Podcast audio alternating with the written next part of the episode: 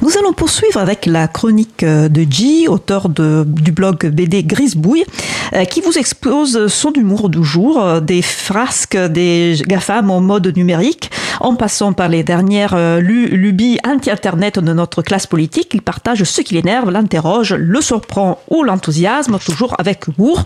L'occasion peut-être derrière les boutades de faire un peu d'éducation populaire au numérique. Le site de G Grisboule toutattaché.net.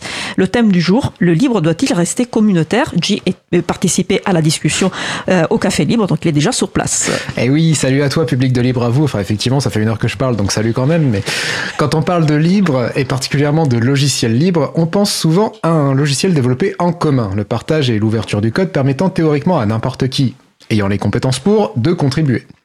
On a même souvent tendance à confondre logiciel libre et logiciel communautaire, comme si ces deux caractéristiques, la, la licence libre le développement contributif, étaient deux facettes indissociables d'une même pièce.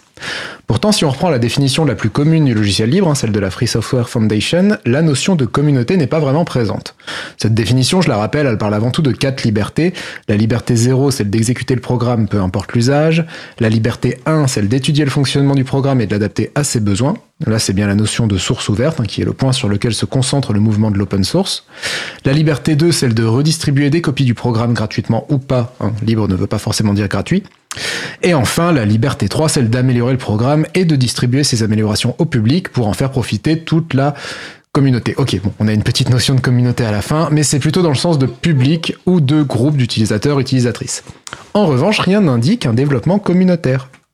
Bon, super, mais ça, quelque part, c'est la théorie. En pratique, force est de constater que le libre est souvent communautaire. Si je vais voir le code source de quelques logiciels libres connus, je peux connaître le nombre de personnes ayant contribué. Alors j'en ai noté quelques-uns. VLC, le lecteur multimédia libre, près de 600 personnes. LibreOffice, la suite bureautique libre, plus de 1200 personnes. Et enfin Linux, le célèbre noyau de système d'exploitation libre, quand même presque 15 000 personnes. À titre de comparaison, le plus grand zénith de France, celui de Strasbourg, ne pourrait pas accueillir l'ensemble des contributeurs et contributrices de Linux avec sa capacité de seulement 12 000 places. Donc oui, pas mal de logiciels libres sont définitivement communautaires, notamment les plus populaires, et en général, plus le logiciel libre est développé, est développé depuis longtemps, plus il aura vu passer du monde.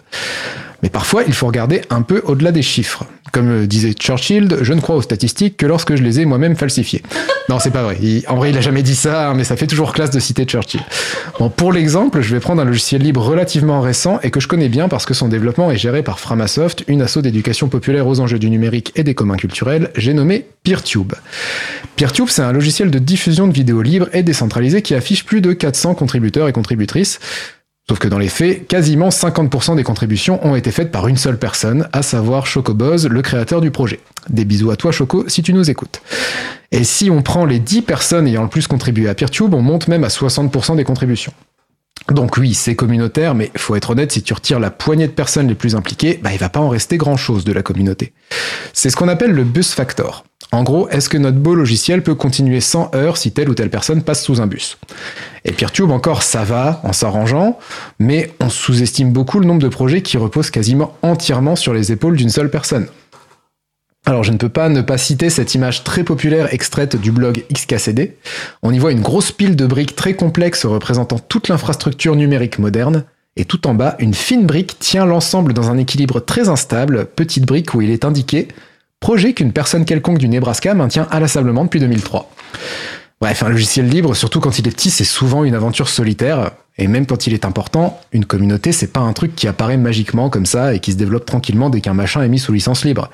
Je vais vous dire, hein, il y a pire. Des fois, la communauté, c'est un peu la poubelle des entreprises qui veulent se débarrasser d'un logiciel libre sans le dire très franchement. On se souvient des fondateurs de Diaspora, le réseau social libre, qui, après un financement participatif réussi en 2010, ont jeté l'éponge en 2012 en disant, en gros, euh, ouais, euh, bah Diaspora, euh, maintenant, euh, c'est communautaire. Ciao les gars, démerdez-vous. Ou encore euh, Oracle qui, après avoir acheté Sun Microsystems, annoncera son retrait du développement d'OpenOffice.org. Sachant que c'était Sun Microsystems qui en gérait le développement avant, c'est un peu comme si Mick Jagger annonçait son retrait des Rolling Stones. Bon, alors, dans les deux cas-là, ça s'est finalement plutôt bien passé. Une communauté de développement s'est bien formée autour de Diaspora et sur les ruines d'OpenOffice.org ont poussé LibreOffice et Apache OpenOffice. N'empêche que la communauté dans le logiciel libre, c'est pas un truc facile et c'est certainement pas automatique. Et d'ailleurs, je vais vous dire, des fois, c'est peut-être même pas souhaité en fait. Ah, je vais prendre mon propre exemple. je publie un logiciel libre qui s'appelle Sausage, un acronyme pour Superfluous Open Source Adventure Game Engine. C'est le moteur de mon jeu vidéo Superflu Returns. Eh bien, figurez-vous que je n'accepte pas les contributions sur ce logiciel. Alors vous pouvez me remonter des bugs, hein, mais j'ai désactivé l'option qui consiste à soumettre directement des modifications. Pourquoi? Eh bien parce que mine de rien, gérer des contributions, c'est un vrai boulot. C'est un truc qui demande du temps, de l'énergie, et moi je préfère réserver mon temps et mon énergie à d'autres trucs. Alors Sausage reste un logiciel libre, hein. si vous voulez le modifier, libre à vous de le faire, libre à vous, vous avez la ref, libre à vous de le modifier donc, mais sur votre propre copie, votre propre fork, pas chez moi. Et j'étends aisément ça à l'art libre, c'est pour ça que ma chronique parlait de libre tout court et non juste de logiciel libre. Moi je publie mes créations BD, blog, livres, etc. sous licence libre. Par contre, désolé, mais en termes de création, je suis plutôt un solitaire, j'aime bien bosser seul. Donc pour ce qui est des contributions, à part pour me signaler des fautes d'orthographe, et j'en fais, merci, mais non merci. Les quelques exceptions, comme le guide du connard professionnel avec mon camarade Pouillou ou les quelques articles où je demandais des idées aux gens sur les médias sociaux, elles sont délimitées et finalement très rares. Et c'est aussi la même raison pour laquelle je n'ai pas ouvert les commentaires sur mon blog. Au-delà du fait qu'un commentaire positif vous fait sourire 5 minutes et qu'un négatif peut vous plomber une journée complète, gérer des commentaires, faire de la modération, c'est un gros taf. Et c'est pas le mien, moi je suis auteur, c'est tout.